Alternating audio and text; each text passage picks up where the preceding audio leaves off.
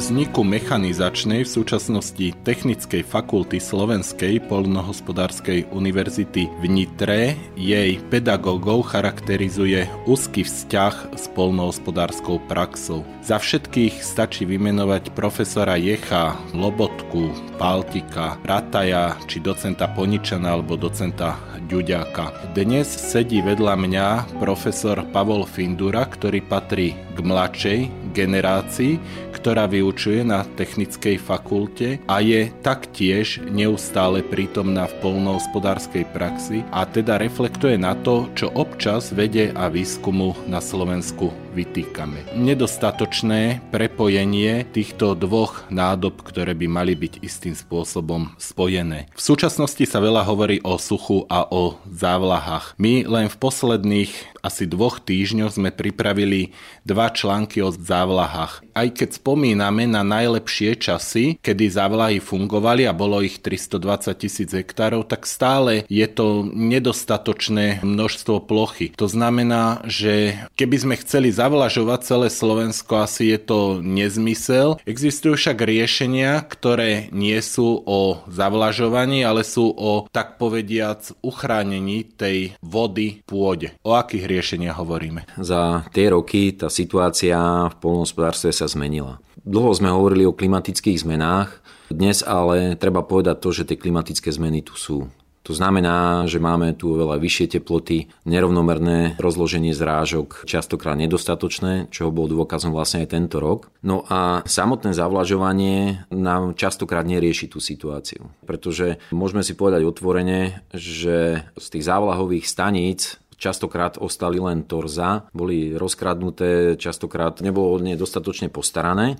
Dnes to vlastne naberá na význame, ale poviem tak, že sú to možno také nesystémové riešenia. Skôr by som sa zameriaval na to, že naozaj asi najlepšou zásobárňou vody je vlastne samotná zdravá pôda. Čo je dnes pomerne veľký problém, pretože opäť keď sa na to pozrieme v širších súvislostiach, máme pôdy degradované, máme pôdy ohrozené veternými vodnými eróziami, Chýba nám organika tým, že sme znižovali stavy hovedzieho dobytka veľmi rapidne, stáva sa maštálny hnoj zácna komodita a toto jednoducho všetko vplýva na to, že niekde sa to musí prejaviť. A práve prejavuje sa to na tej pôde. Ona, keď sa dobre o ňu staráme, tak sa nám v podstate odvďačí zdravou štruktúrou. Ja veľmi rád používam také prirovnanie toho, že na základe vlastne vedeckých poznatkov my vieme, že vlastne zádržná schopnosť zdravej pôdy je 3500 m kubických na hektár. Keď si zoberieme, že máme výmeru pôdneho fondu bez lesov zhruba 2 milióny hektárov, tak ten potenciál zachytiť ako keby tú zásobu vody, keby bola tá pôda zdravá, je v podstate 7 miliard metrov kubických, čo je v podstate 5 násobok kapacity vodných nádrží, ktoré máme k dispozícii. Čiže naozaj možno treba sa zamyslieť nad tým, že skôr sa teda sústrediť na tú zdravú pôdu. Ja viem, že nie je to jednoduché riešenie, je to riešenie na dlhšie obdobie, ale myslím si, že mali by sme v podstate myslieť na to, že pripravujeme ako keby pôdu pre tie ďalšie generácie. To znamená, že možno sa nebavíme o synoch, ale možno až o vnúkoch. Čo je to ale zamerať sa na zdravú pôdu, lebo tie riešenia vidíme aj pri samotných dodavateľoch techniky, že sú neuveriteľne rôznorodé, tie prístupy samotných polnohospodárov sú rôznorodé, niekedy až zbudzujú také aminozity medzi jednotlivými tými polnohospodármi, lebo sa obvinujú z určitých vecí. Každý má ten prístup iný a často sú to susedia vedľa cez pole a tie ich prístupy sú zásadne iné. Ktorý je ten správny prístup? Samozrejme, tých technických riešení je viac. My sa teraz vlastne bavíme o spôsoboch obrábania pôdy, respektíve o technológiách obrábania pôdy. Tu tiež treba povedať, že za tých posledných 20 alebo 30 rokov sme tu mali rôzne technológie, ktoré zle sa praktizovali alebo implementovali do praxe a preto tí farmári mali ako keby zlú skúsenosť s tým ich výsledkom. A preto sa väčšinou vracali tým konzervatívnym technológiám obrábania pôdy. Dnes treba povedať, že v podstate podmienka Slovenska máme, dá sa povedať, ešte stále najviac rozšírené konvenčné obrábanie pôdy pluhom a potom máme tie ostatné technológie, ktoré nazývame my obecne, že sú to pôdoochranné technológie. Opäť za tie roky tu bol obrovský folklor v tých názvoch, mulčovacie technológie, udržateľné technológie, dajme tomu konzervatívne technológie, čo väčšinou vždy vychádzali z určitých takých myšlienok a to bola náhrada pluhu nejakým typom kypriča alebo zníženie intenzity obrábania pôdy, či už do hĺbky alebo do počtu operácií. No a samozrejme zapracovanie rastlinných zvyškov, lebo väčšina týchto technológií je postavená v podstate na tej myšlienke, že tie rastlinné zvyšky ostávajú v tej povrchovej a podpovrchovej vrstve. Čo je pomerne taká zásadná zmena s tým, čo roky sa u nás učilo na vysokej škole, že teda robiť orbu, tzv. čistý stôl, to znamená dokonalé zaoranie rastlinných zvyškov. Hovoriť dnes ale nejako paušálne, že toto je najlepšia technológia, tiež sa nedá povedať. Vždy to treba vzťahovať k individuálnym podmienkam na tom danom podniku. Aj v rámci Slovenska sú značné zmeny. To znamená, že oblasti, ktoré boli predtým bohaté na zrážky, boli úrodné, tak dnes sa stávajú aridnými oblastiami a ako keby tie úrodné oblasti sa posúvajú do vyšších polvoch. Samozrejme, mnoho z tých technických riešení, ktoré sa využívali, sa mení. To znamená, že aj tá rajonizácia dnes už neplatí. Dnes aj sami tí farmári pristupujú k tomu, že svojimi skúsenosťami za tie roky tiež upravili si napríklad agrotechnické termíny. To znamená, že to opäť, čo sa roky razilo, ja neviem, že repka siala sa od 15. augusta, dajme tomu do konca augusta, tak dnes veľa z tých pestovateľov prechádza skôr na také opatrnejšie riešenia, že prechádza, dajme tomu, na ten september, keď už predpoklad tých zrážok je vyšší, lebo sa nám stávalo to, že bola prognoza dažďa, samozrejme zasialo sa, zapršalo, repka nám pekne vzýšla, potom prišli opäť suchá a jednoducho repka nám zaschla.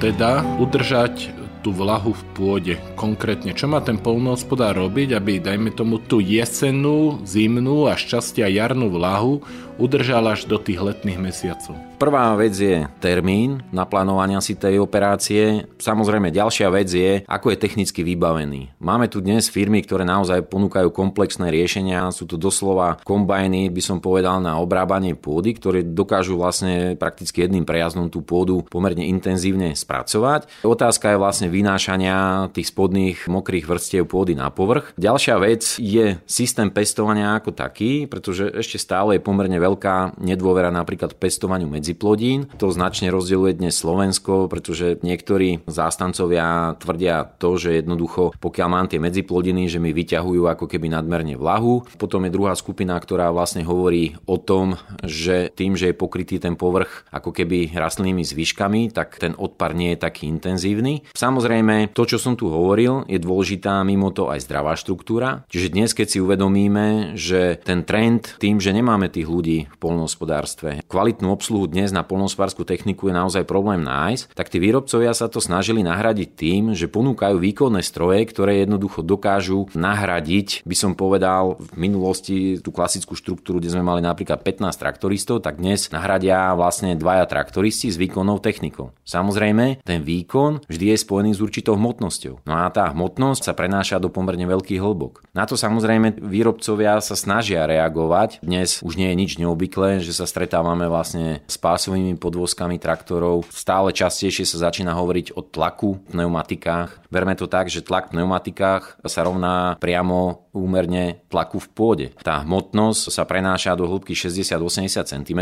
čo v podstate oblasť, ktorú my nespracovávame. Čiže to zhutenie nám tam ostáva. No a potom sa práve to stáva, ten negatívny faktor, že prídu nám zrážky, nad tou zhutnenou vrstvou sú tie kapilárne a nekapilárne pory zaplavené vodou, čiže častokrát my potom vlastne vidíme, že na tom poli nám stojí voda, pretože nie je schopná ako keby preraziť cez tú zhutnenú vrstvu, ale rovnako to funguje opačne. Keďže máme sucho, neprší nám, my potrebujeme, aby sa tie rastliny dostali jednoducho k tej spodnej vode. Práve táto nepriepustná vrstva nám robí obrovské problémy, pretože tá rastlinka sa nevie tej vode dostať. Ako sa to dá riešiť tá vrstva, ktorá už bola zhutnená pred x rokmi, alebo je zhutňovaná teraz do tej hĺbky 60-80 cm, ako sa dá narušiť? Máme dnes stroje, ktoré jednak dokážu podriť túto pôdu alebo respektíve narušiť túto vrstvu. Samozrejme boli robené aj určité také vedecké pokusy, kde sme sa snažili ako keby vynášať túto mŕtvú vrstvu na povrch, ale prišlo sa na to, že je to spojené vlastne so znižovaním úrod, čo nie každý rád vlastne počuje. Takže radšej pristúpeme k tomu variantu, že len ju narušíme túto vrstvu a nechávame to v podstate na prírodu. Aby jednoducho zvetrala, aby tam bol prístup vody, výmena plynov a tá príroda si to potom vyrieši vlastne aj sama. Samozrejme, veľký podiel na to má ten mikrobiálny život v pôde, o ktorom sa tu veľakrát nerozpráva, ktorý je veľmi podceňovaný. No a na to, aby ten sme mohli udržať tej pôde, tak jednoducho potrebujeme tam mať organickú hmotu, lebo to je ako keby potrava pre tie mikroorganizmy, ktoré vlastne v tej pôde žijú. Čiže my sme tu dneska nevymysleli nejaké perpetuum mobile, to už vedeli aj tí naši starí otcovia, keď vynášali, ja neviem, v tých nedostupných miestach maštálny hnoj do tých kopcov na chrbte rôznych nošiach. Bolo to práve kvôli tomu, že vedel, že keď tam tú organiku dodá do tej pôdy, tak sa mu tá pôda odvďačí.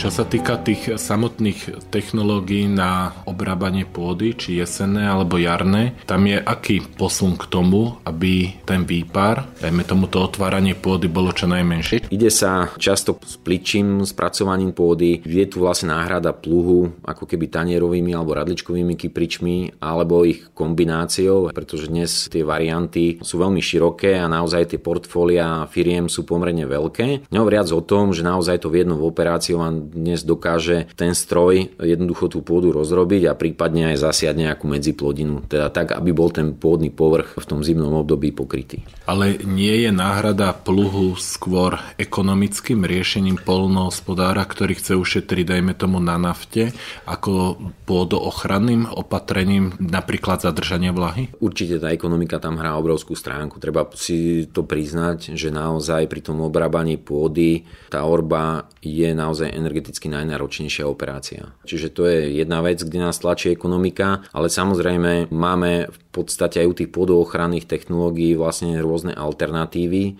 To znamená, že dnes stále častejšie sa hovorí o striptil technológii, čo je pásové vlastne obrábanie pôdy. Čiže je to ako keby striedanie pásov obrobenej a neobrobenej pôdy, kde využívajú sa rôzne také výhody toho, že jednak jeden aspekt je ekonomický, tým, že ja tú pôdu vlastne nespracovávam celoplošne, tak samozrejme šetrím náklady. Ďalší aspekt je v tom, že tú pôdu, ktorú neobrábam a je pokrytá vlastne rastlinnými zvyškami, tak mi ako keby ochladzuje, by som povedal, v tom jarnom období ten pôdny povrch. To znamená, že to, čo je vlastne obrobené, sa skôr prehreje a tým pádom majú možnosť vlastne tie kultúrne rastliny skôr vzít zísť, zapojiť sa a teda ako keby potlačiť vlastne tieto buriny. Ale samozrejme treba mať tieto technológie zvládnuté, lebo sú tu aj rôzne skryté rizika, o ktorých väčšinou tie firmy, ktoré ponúkajú tieto technológie, tak moc nehovoria. A to sú napríklad, že v poslednom období, hlavne tým, že nemáme nejaké intenzívne zimy, máme problém s lodavcami. Je to hlavne na Trnavskej tabuli, kde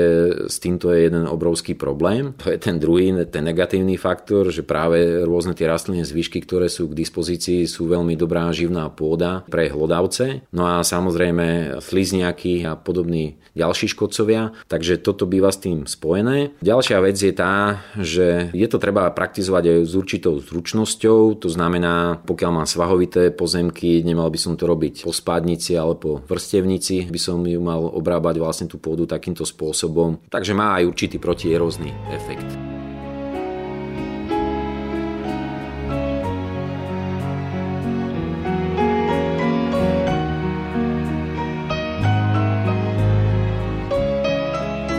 Kto nás počúva, je mu zrejme, že e, to prostredie polnohospodárskej techniky, ale aj toho, kde sa nachádzajú polnohospodári, poznáte. Vy ste od septembra tohto roku prorektorom pre komunikáciu a prax. Je Slovenská polnohospodárska univerzita v Nitre dostatočne blízko praxi? Pri technickej fakulte to vidíme. To začiatočné vymenovanie tých profesorov a docentov je toho dôkazom, že tí polnohospodári ich poznajú a oni poznali polnohospodárov. Pri iných fakultách som si nie tak istý. Ako to vnímate vy a čo sa dá zlepšiť? Ja si myslím, že dnes Polnospárska univerzita má naozaj veľké množstvo odborníkov. Trošku problém je v tom, že tá propagácia v prospech tej verejnosti nie je až taká intenzívna. Preto možno často sa nevie o veciach, ku ktorým vlastne výskumne tá univerzita alebo tí jednotliví špecialisti dospeli. No a práve tu je to moje miesto, kde si myslím, že spojiť intenzívne vlastne to prepojenie ako keby tej praxe práve s týmito ľuďmi, ktorí tie poznatky majú. Takmer každý polnohospodársky podnik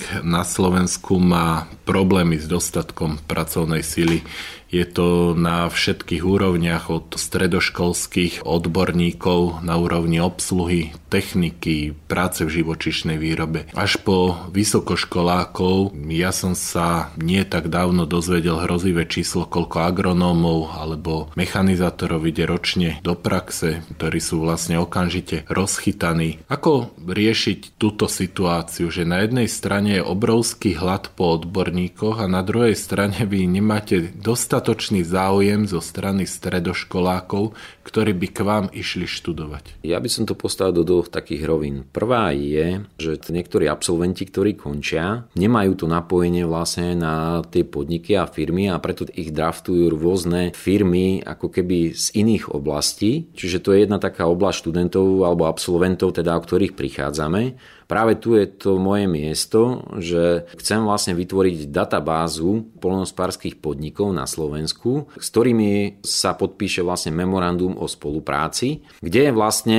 študent, ktorý pôjde na prax, si bude môcť vyberať vlastne z tejto databázy. Je prirodzené, že pokiaľ je z východu, tak budú to podniky z východného Slovenska, čo najbližšie možno k bydlisku, ale nie je to pravidlo, tak aby my sme im dali vlastne túto možnosť. Len jednoducho treba nakrmiť ten systém, to znamená vytvoriť naozaj túto databázu, aby to boli spolahlivé podniky, teda taký podnik naozaj, ktorý aj bude mať záujem sa venovať tomu študentovi. Lebo jedna vec je prijať študenta na prax, ale druhá vec je mať na neho aj časový priestor, sa mu povenovať. Čiže to je jedna taká oblasť. Druhá oblasť, o ktorej vlastne dlhodobo hovoríme, je postavenie polnohospodárstva ako takého v očiach verejnosti, čo ma trápi viac. Tí ľudia sú žiadaní, sú odborníci, pravdepodobne aj dobre zarobia, sú hodnotení, lebo robia s obrovskými hodnotami, či osiva, či technológie. Ako sa dá zmeniť tento prístup? Možno aj s tými mladými ľuďmi, predsa sú to 17-18 roční ľudia, tí už by mohli vedieť, čo chcú robiť. Predovšetkým si myslím, že zmeniť ten prístup môžeme jedine tými pozitívnymi výsledkami. Treba neustále o tom hovoriť, neustále vlastne propagovať tie najnovšie poznatky vedy. Treba povedať, že my napríklad ako univerzita robíme dni otvorených dverí, kde majú možnosť žiaci stredných škôl prísť, naštíviť tie naše pracoviská, ale nebýva to spojené vždy iba so strednými školami. Samozrejme môže aj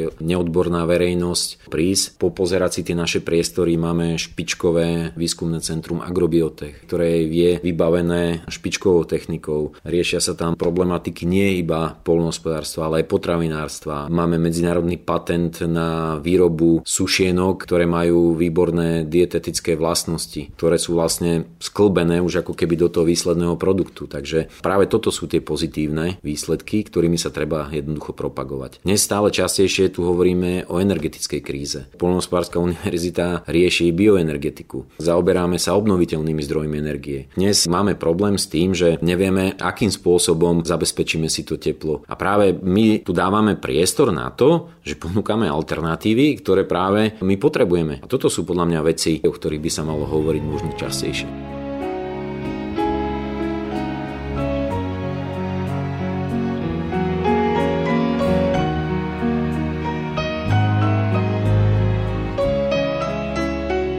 Hovorili sme na jednej strane o polnohospodárskej praxi, na druhej strane o vzdelávaní. Nemôžu jedno bez druhého fungovať. Aká budúcnosť ich čaká z pohľadu moderných technológií, ale aj ľudí schopných tieto moderné technológie ovládať, lebo to je vaše zameranie. Určite my si to uvedomujeme, že jednoducho ten vývoj polnospárskej techniky napreduje milovými krokmi dopredu a tá vzdelanostná úroveň v podstate zaostáva možno za tým vývojom. Čiže snažíme sa ako keby znížiť tento nožnicový efekt, aby teda ten náš absolvent bol čo možno najlepšie pripravený do tej praxe. Pretože keď si zoberieme ten vývoj techniky, už tak ani nejde do nejakých takých konštrukčných inovácií, ale skôr ide do tej elektroniky do autonómnych systémov. To znamená, že dnes už stále častejšie sa hovorí o autonómnych traktoroch, hovorí sa tu o telematike, to znamená ovládaní techniky na diálku, spracovanie dát, ktoré nám vytvára ďalšie možnosti, napríklad šetrenia nákladov, optimalizácie využívania techniky. Takže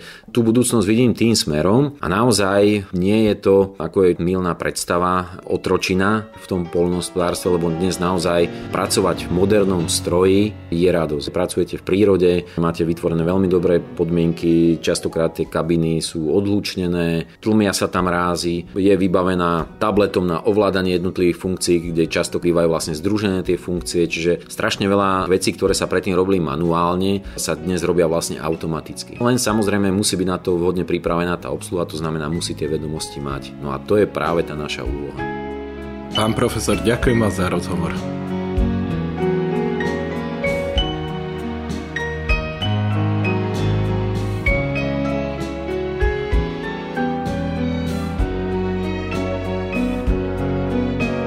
Financované z programu Európskej komisie zameraného na informačné opatrenia týkajúce sa spoločnej poľnohospodárskej politiky Európskej únie.